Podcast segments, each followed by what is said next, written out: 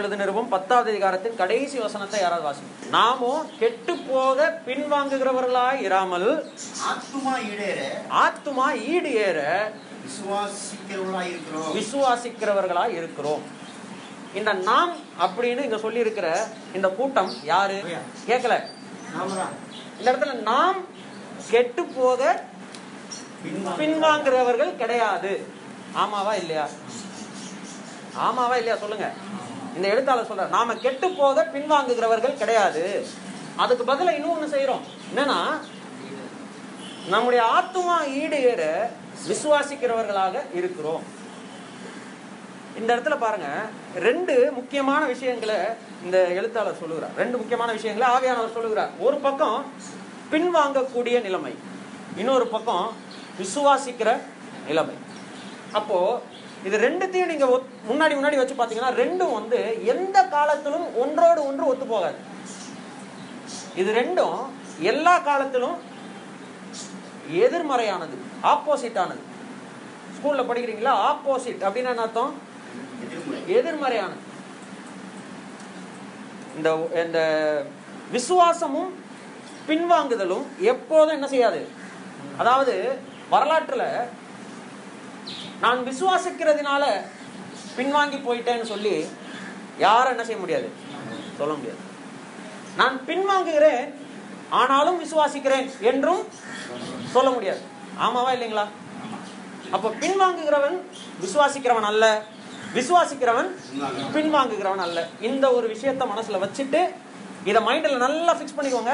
இப்போ நம்ம இதை சம்பந்தப்பட்ட மற்ற வசனங்களை என்ன செய்யலாம்? வாசிக்கலாம். இருபத்தி ஆறாவது வசனத்திலிருந்து முப்பத்தி ஒன்பதாவது வசனம் வரைக்கும் யாராவது எழுந்து நின்று எல்லாருக்கும் புரியுற மாதிரி தெளிவாக நிதானமாக சத்தமாக வாசிக்கும்படி கேட்டுக்கொள்கிறேன். பத்தாவது அதிகாரத்தில் இருபத்தி ஆறுல இருந்து கடைசி வரை. கடந்த முறை நான் உங்களிடத்துல வந்து நான் வந்து ஒரு வசனத்தை எடுத்து உங்களிடத்துல பேசினேன். என்னன்னா இந்த பத்தாவது அதிகாரத்தில் நம்முடைய கிறிஸ்தவ வாழ்க்கை என்பது கத்தராகிய இயேசு கிறிஸ்துவின் சிலுவை பலிக்கு நாம கொடுக்கக்கூடிய மறுமொழி. அதுதான் கிறிஸ்தவ வாழ்க்கை. Response for the sacrifice of Christ கத்தராகிய இயேசு கிறிஸ்து தம்மை தாமே வெறுத்து அடிமை ரூபம் எடுத்து மனுஷ செயலாகி நம்ம எல்லாருடைய பாவங்களையும் அவர் மேல ஏற்றுக்கொண்டு அந்த கல்வாரி சிலுவையில மறித்து அவர் அடக்கம் பண்ணப்பட்டு உயிரோடு எழுந்து அந்த மகா பெரிய பலிக்கு நாம என்ன மறுமொழி கொடுக்கிறோமோ அதுக்கு தான் அதுதான் என்னது? கிறிஸ்தவ வாழ்க்கை அப்படின்னு சொல்லி சொல்றோம். அந்த மறுமொழி எப்படி கொடுக்கிறோம்? என்னவா கொடுக்க வேண்டும் என்பதை இந்த வசனங்கள்ல இருந்து நம்ம பார்த்தோம். என்ன பார்த்தோம்? துர்மனசாட்சி நீங்க தெளிக்கப்பட்ட இருதயம் உள்ளவர்களாய் சுத்த ஜலத்தால் கழுவப்பட்ட சரீரம் உள்ளவர்களாய் உண்மையுள்ள இருதயத்தோடும் விசுவாசத்தின் பூர்ண நிச்சயத்தோடும் சேர கடவோம் அது மட்டும் இல்ல நாட்கள் வெகு சமீபமாய் வருகிறத நம்ம வந்து மனசுல வச்சு சபை கூடி வருகிறதை சிலர் விட்டு விடுவது போல நீங்களும் விட்டு விடாமல் என்ன செய்யணும்? நாளானது எவ்வளவு சமீபமாய் வர பார்க்கிறீர்களோ அவ்வளவு சமீ அவ்வளவு அவ்வளவு இதுவா நீங்க ஒருவர் ஒருவர் என்ன செய்யணும்? புத்தி சொல்லணும். மேலும் அது மட்டும் இல்ல மேலும் அன்பிற்கும் நற்கிரியைக்கும் ஏவப்படும்படி ஒருவருக்கு ஒருவர் போதித்து என்ன செய்யுங்க? ஒருவர் ஒருவர் கவனித்து நீங்க வந்து புத்தி சொல்லுங்க. அப்படின்னு சொல்லி நாம வந்து பார்த்தோம். இதுதான் கிறிஸ்தவ வாழ்க்கை. கிறிஸ்தவ வாழ்க்கையை சுருக்கமா சொன்னா துர் மனசாட்சி நீக்கப்பட்டவர்களாக தெளிக்கப்பட்ட இருதயம் உள்ளவர்களாக சுத்த ஜலத்தால் கருவப்பட்ட சரீரம் உள்ளவர்களாக ஆரம்பிச்சு இந்த இருபத்தஞ்சாவது வசனம் வரைக்கும் சொல்லப்பட்டதுதான் கிறிஸ்தவ வாழ்க்கையினுடைய சாராம்சம். அப்போ கத்ராகிய இயேசு கிறிஸ்து நமக்காக அவ்வளவு பெரிய தியாகம் பண்ணியிருக்கிறார் இல்லையா? அந்த தியாகத்துக்கு நம்முடைய வாழ்க்கையில அர்த்தம் இருக்கணும் அப்படின்னு சொன்னா அது இப்படிதான் இருக்க வேண்டும் என்று அப்போ இந்த நிருபத்தை எழுதின எழுத்தாளர் என்ன செய்யறார் சொல்றார். அதாவது பத்தொன்பதாம் வசனத்துல இருந்து இருபத்தஞ்சாம் வசனம் வரைக்கும். அதை சொல்லிட்டு இருபத்தி ஆறாவது வசனம் வரும்போது சொல்றாரு. நான் ஏற்கனவே ஒரு முறை இங்க வரும்போது சொல்லியிருக்கிறேன். எவ்வளவுக்கு எவ்வளவு நம்முடைய வாழ்க்கையில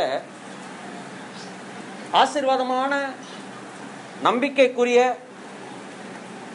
சந்தோஷம் தரக்கூடிய மன நிறைவை தரக்கூடிய வசனங்கள் முக்கியமோ அவ்வளவுக்கு அவ்வளவு அப்பப்போ அலாரம் பெல்லும் முக்கியம். அதாவது எச்சரிக்கை மணியும் முக்கியம். எச்சரிக்கை மணி எவ்வளவுக்கு எவ்வளவு நமக்கு வ- நம்ம இடத்துல வருகிறதோ அவ்வளவுக்கு அவ்வளவு நாம உஷாரா உஷாரா என்ன செய்ய முடியும்? இருக்க முடியும். பரிசெயர்களை குறித்து கத்ரா கேசு கிறிஸ்து சொல்லும்போது சொன்னாரு நீங்கள் குருடருக்கு வழிகாட்ட வழிகாட்டக்கூடிய குருடர்கள்.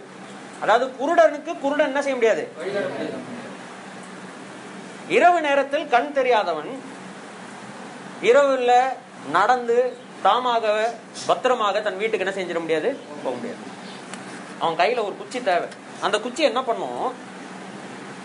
கல் இருக்குது சேர் இருக்கு குழி இருக்கு மேடு இருக்கு அப்படின்ற எச்சரிப்பு அவனுக்கு என்ன செய்யும்? தரும்.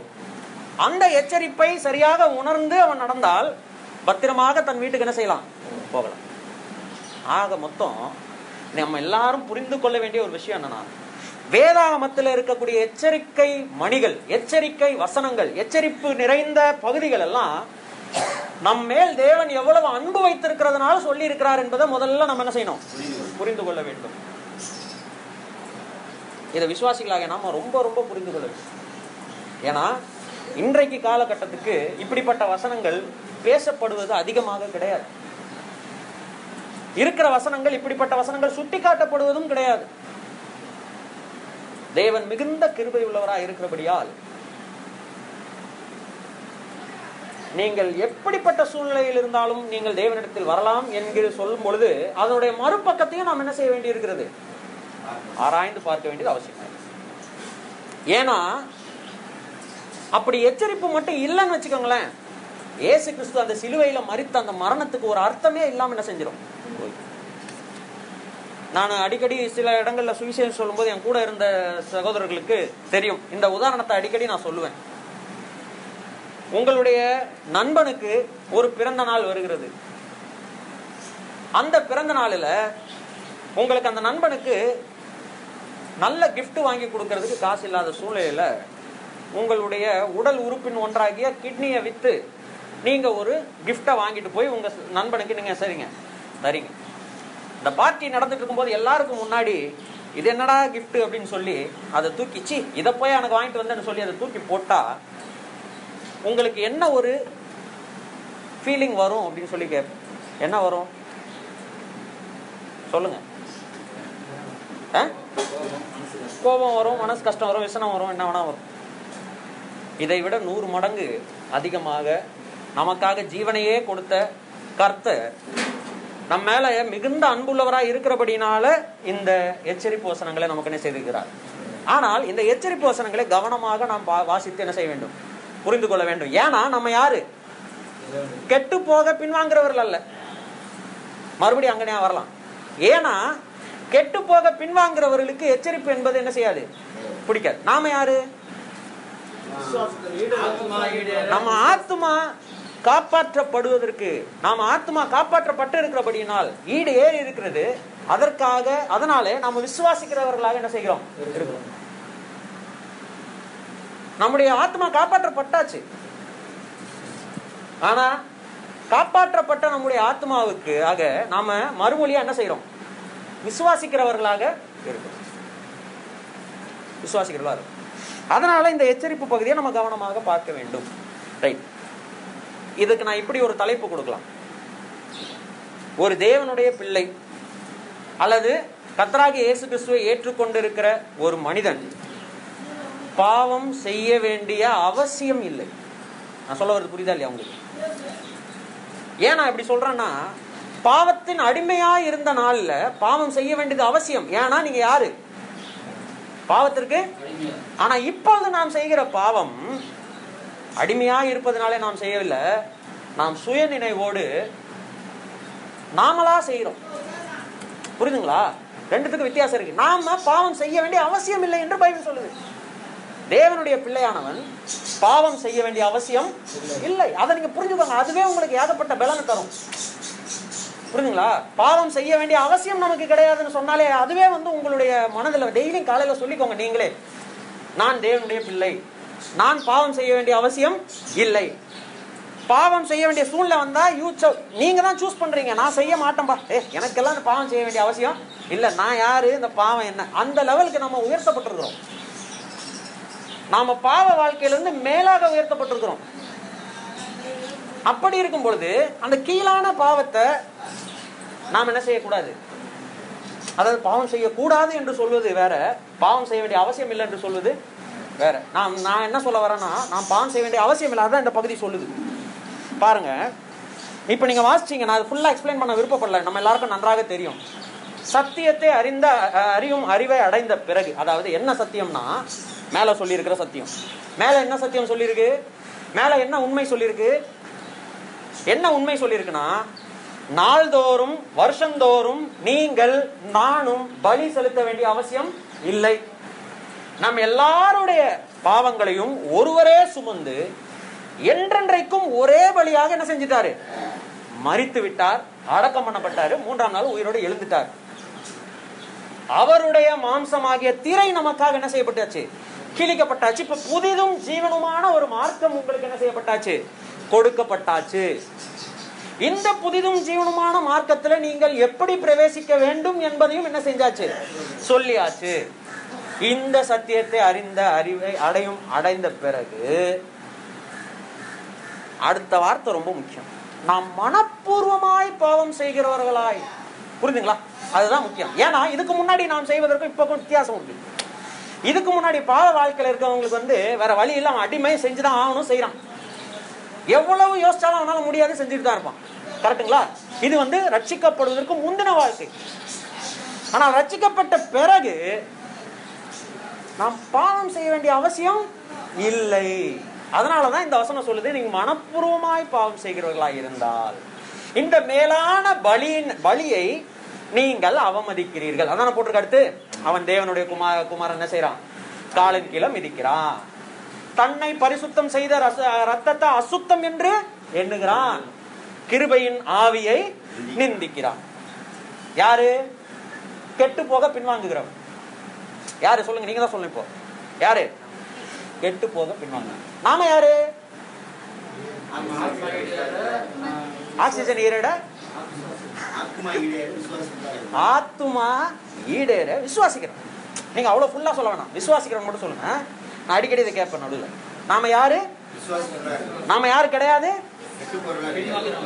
அதனால நாம சத்தியத்தை அறிந்த நாம இனி மனப்பூர்வமா என்ன செய்ய வேண்டிய அவசியம் இல்லை. பாவம் செய்ய வேண்டிய அவசியம். அப்படி செய்கிறவன் என்ன செய்கிறான் அப்படின்னு போட்டுக்க. மூன்று விஷயம். இது ரொம்ப மனதில் நம்ம எப்பவுமே வச்சுக்கணும். இந்த மூன்று விஷயத்த எல்லாரும் மனதில் வச்சுக்கணும். என்னன்னா நான் மனப்பூர்வமாய் பாவம் செய்கிறவனா இருந்தால் நான் மூன்று விஷயம் பண்ணுகிறேன். அதாவது பாவம் செய்யும்போது நான் பாவம் செய்கிறேன் என்பது நம்ம கண்ணுக்கு தெரியும். கரெக்ட்டுங்களா? ஆனால் நாம அது இல்லாம மூணு விஷயம் செய்கிறோம் அது நம்ம கண்ணுக்கு என்ன செய்யாது? தெரியாது. அதை பிசாசு நம்ம கண்ணுக்கு காட்ட மாட்டான். மறைச்சிரும் அது என்ன நீங்க போட்டுருக்கு? என்னன்னா தேவனுடைய குமாரனை ரெண்டாவது அவர் சிந்தன ரத்தத்தை அதாவது இன்னைக்கு நம்ம பானம் பண்ணோம் இல்லையா? எனக்காக பு- பு- புதிய புதிய உடன்படிக்கையை ஏற்படுத்தக்கூடிய என்னுடைய ரத்தம் அந்த ரத் அந்த புதிய உடன்படிக்கையை ஏற்படுத்தின அந்த ரத்தத்தை அசுத்தம்னு மூணாவது கிருபை அப்படின்னு நம்ம சொல்றோம் தெரியுமா? அந்த அந்த கிருபையின் ஆவியை. அதாவது மறுபடி நமக்கு ஒரு சான்ஸ் கொடுக்கிறது. அதுக்கு பேர் தான் என்னது? கிருபை. சான்ஸ் நமக்கு கொடுக்கவே கூடாது. ஆனா நமக்கு ஒரு சான்ஸை கருத்த தராரு. அதை தான் நம்ம என்ன சொல்றோம்? கிருபைன்னு சொல்றோம். அந்த சான்ஸை கொடுத்தவரையே நம்ம என்ன செய்யறோமா அந்த ஆவியவே நிந்திக்கிறோம். இது பாருங்க இதை நம்ம யோசிச்சு பார்த்திருக்கோமா? நம்ம பாவம் செய்யும் பொழுதோ இல்ல பாவம் செஞ்சதுக்கு அப்புறமோ இதை நம்ம யோசிச்சு பார்த்துருக்கோமா? இல்ல. இது ரொம்ப முக்கியம். இந்த மூன்று விஷயத்தையும் நம்ம என்ன செய்யறோம்னா இன்டைரக்டா செய்கிறோம். சரி இப்போ நான் இப்படி சொல்றேன்.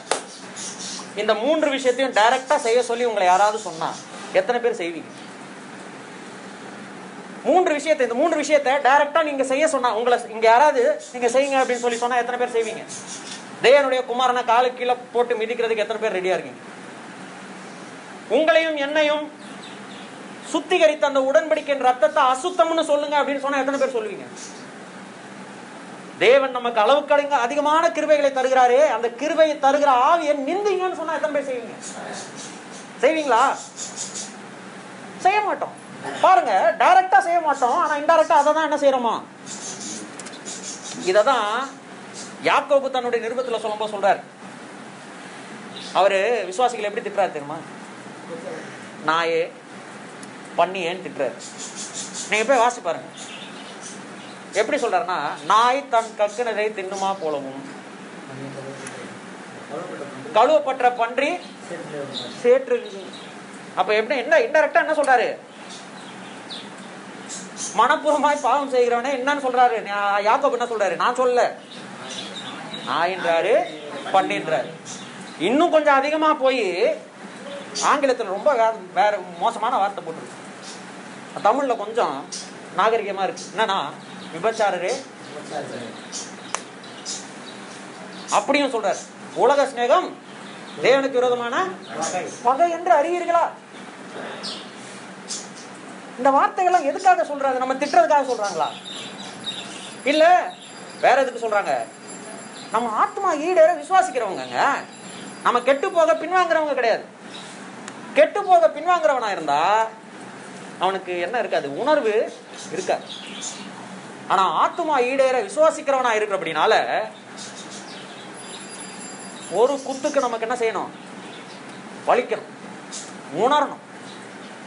அப்ப பாருங்க கத்துடைய வார்த்தை வந்து நமக்கு எவ்வளவு நம்முடைய இருதயத்தை வந்து நம்ம பூட்டி வச்சா கூட பெரிய பெரிய என்ன சொல்றது அந்த மரங்கள் எல்லாம் கொண்டு வந்து அந்த கோட்டைகளை இடிப்பாங்க பாத்தீங்களா? கோட்டை கதவுல இடிக்கிற மாதிரி பெரிய சம்மட்டியை வச்சு நம்முடைய இருதயத்தை நொறுக்கக்கூடிய வசனங்களாக இந்த வசனங்கள் என்ன செய்கிறது? இருக்கிறது. இதற்கு நாம் இடம் கொடுக்கும் பொழுது நாம் யாராக இருக்கிறோம்? விசுவாசிக்கிறவர்களா இருக்கிறோம். இதற்கு நாம இடம் கொடுக்கலனா நம்ம யாராக இருப்போம்? கெட்டு போகிறதற்கு பின்வாங்குகிறவர்களா இருப்போம். எந்த ஒரு விசுவாசியும் நான் கர்த்தருக்குள் இன்னும் முன்னேறுவதற்காக பின்வாங்குகிறேன். சொல்லுவாங்க தெரியுமா? புலி பாயறதுக்காக தான் என்ன செய்வான்? பதுங்குமா அந்த மாதிரி நான் இன்னும் அதிகமாக கத்திற்குள் வருவதற்காக கொஞ்ச நாள் நான் பின்வாங்கிக்கிறேன் பிரதர் அப்படின்னு என்ன செய்ய முடியாது? சொல்ல முடியாது. கத்துடைய சமூகத்தில் அதெல்லாம் கிடையாது. பிரதர் நான் கொஞ்ச நாள் கழிச்சு பாய போறேன். அப்படியே வேற லெவல்ல வர பிரதர் அதுக்கப்புறம் என் விசுவாச வாழ்க்கை எப்படி இருக்க போகுது மட்டும் பாருங்க. அது வரைக்கும் நான் கொஞ்சம் பின்வாங்கிக்கிறேன் பிரதர் அப்படின்னு என்ன செய்ய முடியாது? சொல்ல முடியாது. ஏன்னா நம்ம யாரு? விசுவாசி. புரிஞ்சுங்களா? இதெல்லாம் சொல்லிட்டு முப்பத்தி ஓராவது வசனத்தை சொல்றாரு ஜீவனுள்ள தேவனுடைய கரங்களில் விழுவது எப்படியா இருக்குமா இதெல்லாம் எச்சரிக்கை கரெக்ட்டுங்களா இப்ப இந்த எழுத்து இந்த நிருபத்தை வாசிக்கிற வாசகர்களுக்கு ஒரு விஷயத்தை நினைப்பூட்டுகிறார். அதாவது முதல் நூற்றாண்டு விசுவாசிகளுக்கு ஒரு விஷயத்தை நினைப்பூட்டுகிறார். ஆரம்பத்துல நீங்க எப்படி இருந்தீங்க? இப்ப நாமளும் நினைச்சு பார்க்கலாம். ரட்சிக்கப்பட்ட புதுசுல அந்த இயேசு கிறிஸ்துவை என் சொந்த ரட்சகராக ஏற்றுக்கொண்ட அந்த நாள்ல நான் எப்படி இருந்தேன்? அன்னைக்கு மட்டும் துப்பாக்கி எடுத்துட்டு வந்து நெத்தியில வச்சிருந்தா கூட சுட்டுக்கடா. எனக்கு இயேசு கிறிஸ்து தாண்டா வேணும்னு நின்றுப்பேன். அதான் சொல்ல வர்றாரு. ஆனா இன்னைக்கு எவ்வளவு முன்வாங்கி முன் முன்னேறி இருக்கிறோம் அல்லது பின்வாங்கி இருக்கிறோம் என்பதை நீங்களே நான் என்ன போட்டுக்கிறேன்? நீங்க உங்களுடைய மனதுல உங்களை நீங்க என்ன செஞ்சுக்கோங்க? எடை போட்டு பார்த்து கொள்ளுங்க அப்ப தெரிஞ்சிரும். நாம யாருன்னு நாம யாரு? என்ன வாய காணும் இப்போ?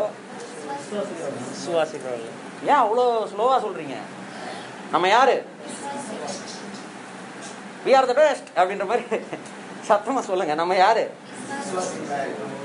நம்ம யாரு இல்ல?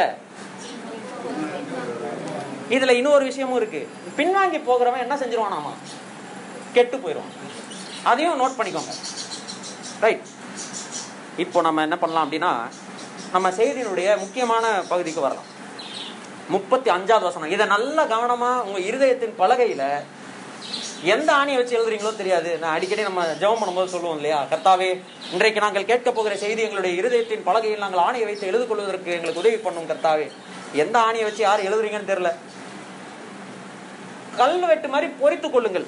முப்பத்தஞ்சாவது வசனம். ஆசிங்க ஆகையால் போதும். ஆகையால் நீங்க என்ன செய்யுங்கன்னா உங்கள் தைரியத்தை என்ன செய்யாதீங்க. எதுக்குங்க தைரியம் தேவை? இப்ப இந்த கேள்விக்கு கரெக்டான பதில் சொல்லிட்டீங்கன்னா இவ்வளவு நேரம் நான் சொன்னதை நீங்க புரிஞ்சுக்கிட்டீங்கன்னு அர்த்தம். எதுக்கு உங்களுக்கு தைரியம் தேவை? விசுவாசிகளா இருப்பதற்கு தைரியம் தேவை. அப்புறம் உங்க தைரியத்தை விட்டு விடாதீங்கன்னு போட்டிருக்கா? ஆ? எதுக்கு அந்த தைரியம் தேவை?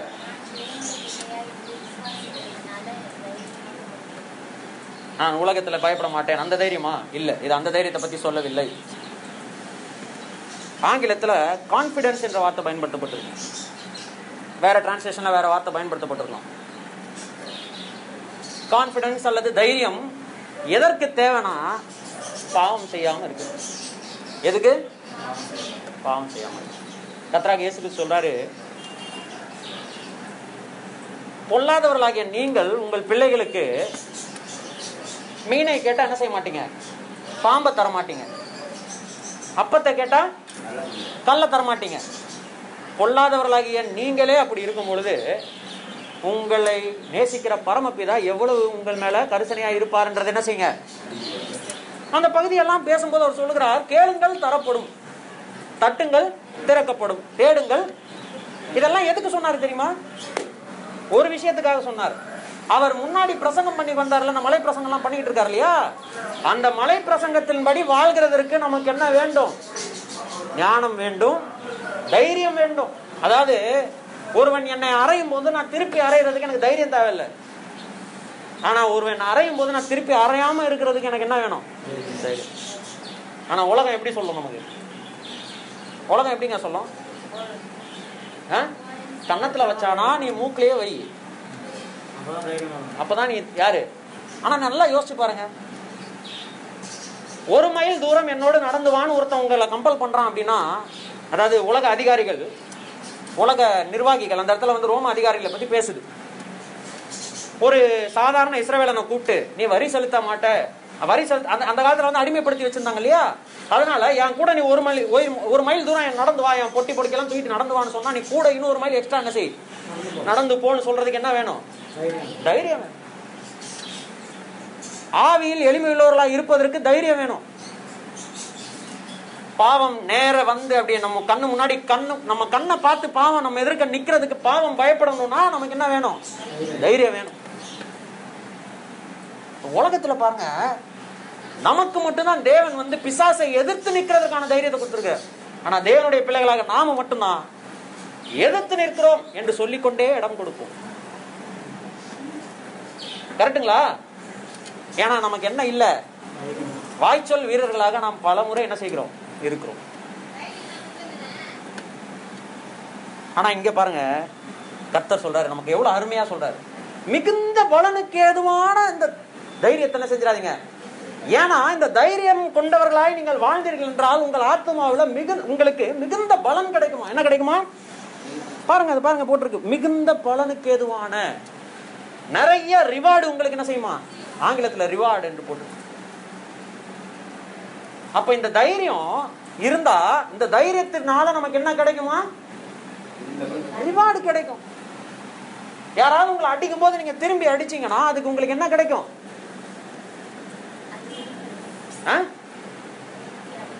இல்ல அடிச்சீங்கன்னா என்ன கிடைக்கும்? ரிவார்டு தானே? ரிவார்டா ஆமான்றாங்க. இந்த ஊர்ல சமூக விரோதியா இருக்கக்கூடிய யாரு? யாரோ? உங்களை வந்து அடிச்சிட்டான். சரிங்களா? இல்ல உங்க குடும்பத்தை வந்து காயப்படுத்திட்டான். அவனை நீங்க மறுபடியும் காயப்படுத்துனீங்க அப்படின்னா போலீஸ் வராங்கன்னு வச்சுக்கோங்க. யாருக்கு அதிகமான திட்டு கிடைக்கும். யாருக்கு அதிகமான தண்டனைக்குரிய வார்த்தைகள் கிடைக்கும்? சமூக விரோதிக்கா நமக்கா? சமூக விரோதிக்கா? அவன் சமூக விரோதி ஊருக்கே தெரியும் அவன் அதை தான் செய்வான். ஆனா நீ பைபிளை தூக்கிட்டு வாரம் வாரம் சுத்துறியே? ஜபம் ஜபம்னு பண்ணிட்டு இருக்கியே? வருஷம் வருஷம் கிறிஸ்மஸ்க்கு வந்து என்கிட்ட பெர்மிஷன் கேட்குறியே மேடை போட்டு அலங்காரம் பண்ணி எல்லாருக்கும் நல்ல நல்புத்திய சொல்றியே? நீ எதுக்கு திருப்பி அடிச்ச? அப்ப நாங்க எதுக்கு இருக்கிறோம்? சட்டத்தை நீ ஏன் கையில எடுத்தன்னு யார கேட்பாங்க?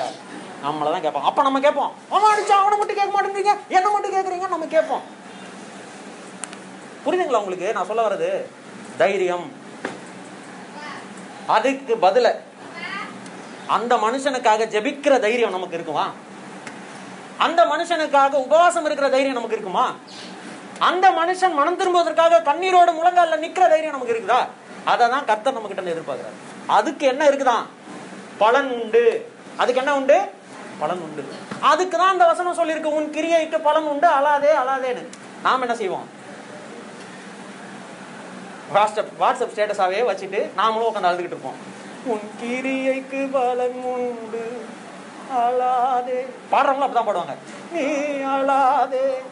நாமளும் வாட்ஸ்அப் ஸ்டேட்டஸா வச்சுட்டு என் கிரியைக்கு பலன் உண்டு. அழமாட்டேன். அழமாட்டேன். அப்படியே வாழ்ந்துட்டு இருப்போம். புரியுதுங்களா நான் சொல்ல வர்றது உங்களுக்கு? கத்த சொல்றார் பாவம் செய்ய வேண்டிய அவசியம் இல்லை. அதற்கு விரோதமாக எதிர்த்து நிற்கிறதுக்கு உனக்கு என்ன வேண்டும்? தைரியம் வேண்டும் எதிர்த்து நிக்க மட்டும் தான் சொல்லியிருக்கு. போராட சொல்லி என்ன செய்யல? எதிர்த்து நின்னாலே ஓடிடுவானாமா அப்படிதான் அப்படிதான் போட்டிருக்கு. இன்னைக்கு பல பேர் பிசாசு வாயை கட்டுறாங்க. பல பேர் பிசாசை வந்து கழுத்தை முறிக்கிறாங்க. ஜெபத்தெல்லாம் கேட்டிருக்கீங்கல்ல? நீ அதெல்லாம் ஒன்றும் பண்ண வேண்டாம். சிம்பிள் முதல்ல உங்களுக்கு ஒரு தைரியம் வேணும். என்ன தைரியம்னா எதிர்த்து நிற்கிறதுக்கு என்ன வேணும்? நம்ம யாரை எதிர்த்து நிற்கிறோம் தெரியுமா? மாம்சத்தோடும் ரத்தத்தோடும் எதிர்த்து நிற்போம் யாரு? இப்போ நம்ம சகோதரன் டேனியல் பத்திரி ஏதோ பண்ணிட்டாரு. நான் என்ன பண்ணுவேன்? அவருக்கு எதிர்த்து நிற்பேன் பிரதர் நீங்கள் எப்படி இப்படி பண்ணலாம்? நீங்க இப்படி பண்ணதுனால இனிமேட்டு உங்களுக்கு சபையில நாங்க அப்பம் கொடுக்க மாட்டோம் பாத்திரம் கொடுக்க மாட்டோம். நீங்க திரும்ப திருந்துற வரைக்கும் உங்க குடும்பத்தை நாங்க ஒதுக்கி வைப்போம். இது யாரோட ஏத்து நிக்கிறது? யாரோட ஏத்து நிக்கணும்? துறைத்தனங்கள் அதிகாரிகள் பிரபஞ்சத்து அந்தகார லோகாதிபதிகள் வானமண்டலங்களில் பொல்லாத ஆவிகளின் சேனைகளோடு நமக்கு என்ன இருக்கு? போராட்டம் உண்டு. அந்த போராட்டத்தை ஜெயிக்கிறது எப்படி முடியும்னா ஜபத்தால முடியும்னா ஆறாவது அதிகாரம் எபேசியர்ல சொல்லியிருக்கு. அதுக்கு தான் நம்ம கையில சர்வ ஆயுத வர்க்கத்தை என்ன செஞ்சிருக்கு? இப்ப எல்லாத்துக்குமே கர்த்தர் நமக்கு ப்ரொவிஷன்ஸா கொடுத்துட்டாரு. கரெக்ட்டுங்களா?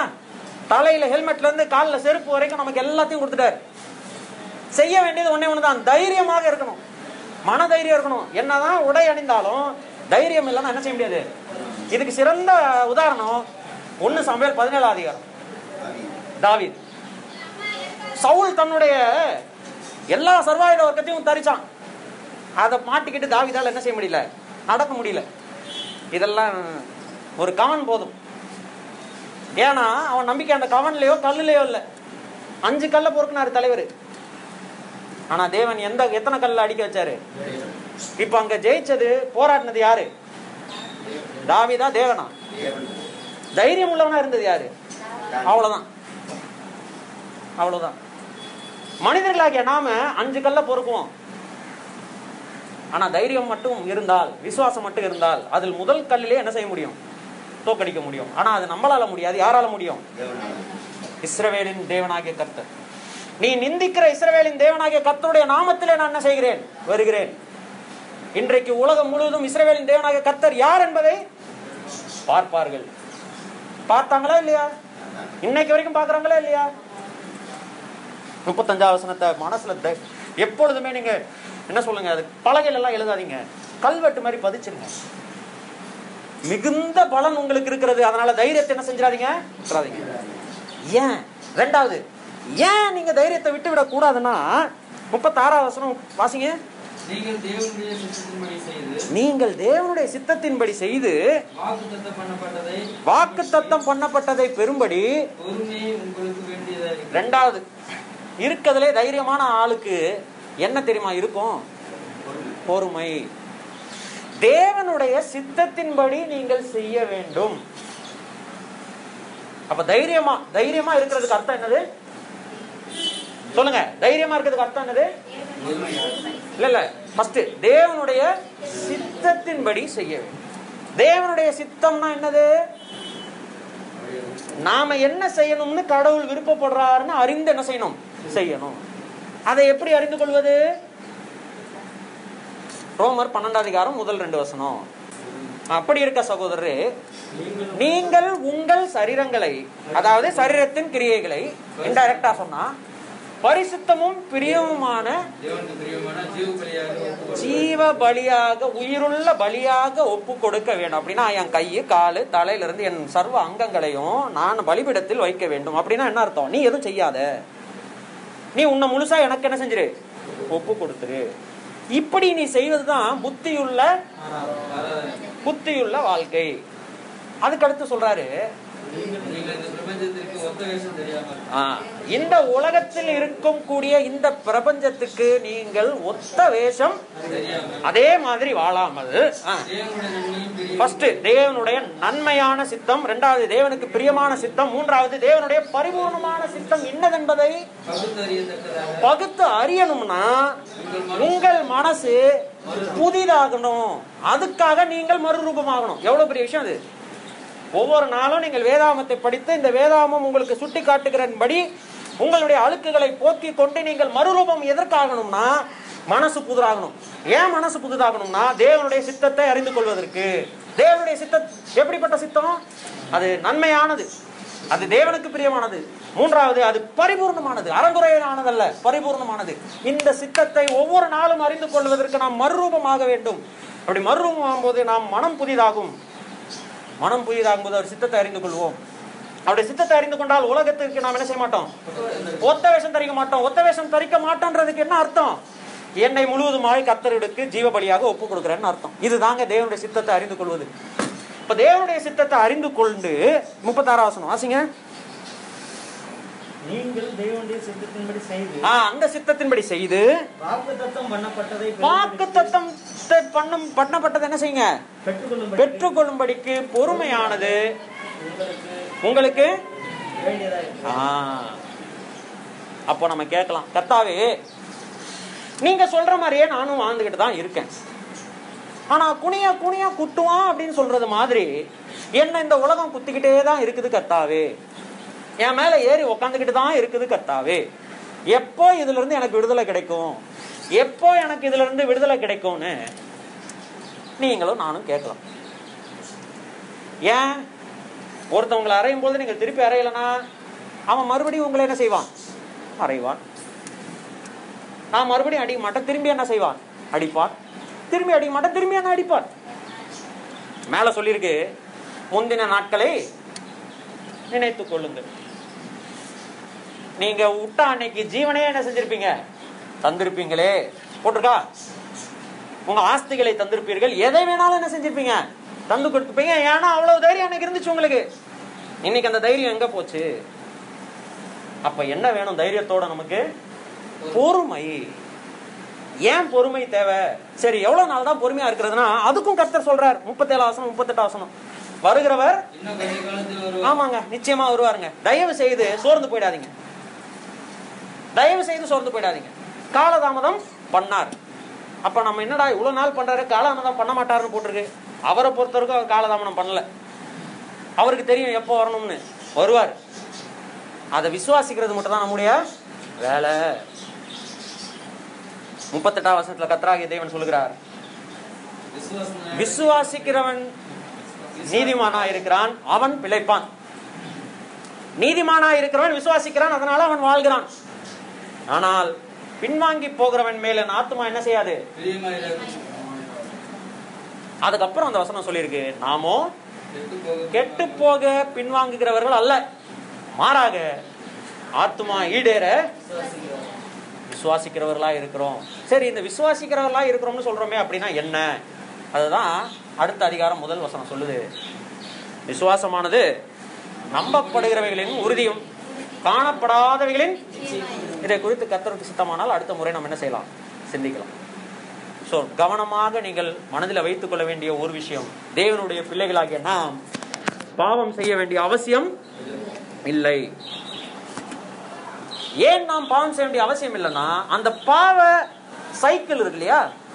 அதாவது மனது அறிக்கை அறிக்கை செய்யறது பாவம் செய்யறது அறிக்கை செய்யறது பாவம் செய்யறது வழி செலுத்துறது வழி செலுத்துறதுன்னு வாழ்ந்துகிட்டு இருந்த அந்த வாழ்க்கை அதுல இருந்து தேவன் அந்த சுழற்சியிலிருந்து தேவன் நம்ம என்ன செஞ்சிட்டாரு? மீட்டெடுத்துட்டாரு ஒரே பலியினால. அதனால நம்ம பாவம் செய்ய வேண்டிய அவசியம். ஒருவேளை நீங்கள் பாவம் செய்தால் இன்டெரக்டா மூன்று விஷயம் செய்கிறீர்கள். என்ன செய்கிறீர்கள்? தேவனுடைய குமாரனை? சொல்றதுக்கே கூச்சமா இருக்குல்ல? ஆனா அதை தான் நம்ம செய்யறோமா தேவனுடைய குமாரனை காலின் கீழ் மிதித்து உங்களை பரிசுத்தம் செய்த ரத்தத்தை உடன்படிக்கின்ற ரத்தத்தை அசுத்தம் என்று எண்ணி கிருபையின் ஆவியை நிந்திக்கிறீர்கள். இப்படி செய்கிறவன் எவ்வளவு பெரிய கோபாக்கினைக்கு பாத்திரவன் தகுதி உள்ளவன் யோசிச்சு பார்த்துக்கோங்க. முன் மு- நீங்க ஜீவனுள்ள தேவனுடைய கரங்களில் விழுவது பயங்கரமா இருக்கும். முந்தின நாட்களை நினைச்சுக்கோங்க. அன்னைக்கு விட்டுருந்தா உங்க உயிரையே கொடுத்துருப்பீங்களே. அது எங்க போச்சு? அதனால மிகுந்த பலனுக்கு ஏதுவான உங்க தைரியத்தை என்ன செஞ்சிடாதீங்க விட்டுறாதீங்க. தைரியமா இருங்க. பொறுமையோடு இருங்க. வருகிறவர் சீக்கிரம் வருவார். வரமாட்டார்னு மட்டும் என்ன செஞ்சிடாதீங்க? நினைச்சிடாதீங்க. நாம விசுவாசிக்கிறவர்களா இருக்கிறோம். அதனால நம்ம கெட்டு போகிற கெட்டு போகிறதுக்காக பின்வாங்கிறவர்கள் உங்கள் ஆத்மாவை பார்த்து நீங்களே சொல்லிக் கொள்ளுங்க. எல்லாரும் கண்ணை மூடிக்கோங்க. ஒரு நிமிஷம். எல்லாரும் கண்ணை மூடிக்கோங்க. உங்களுடைய இருதயத்தை பார்த்து நீங்க சொல்லுங்க. நான் சொல்றது அப்படியே சொல்லுங்க. என்ன- என் ஆத்மாவே நீ கெட்டு போக பின்வாங்குகிறவன் அல்ல. நீ விசுவாசிக்கிறவன். என் ஆத்துமாவே நீ கெட்டு போக பின்வாங்குகிறவன் அல்ல. நீ விசுவாசிக்கிறவன். தைரியம் உள்ளவனாயிரு பொறுமை உள்ளவனாயிரு கத்துடைய நாம் இப்பொழுதாக நாம் ஜெபிக்கலாம்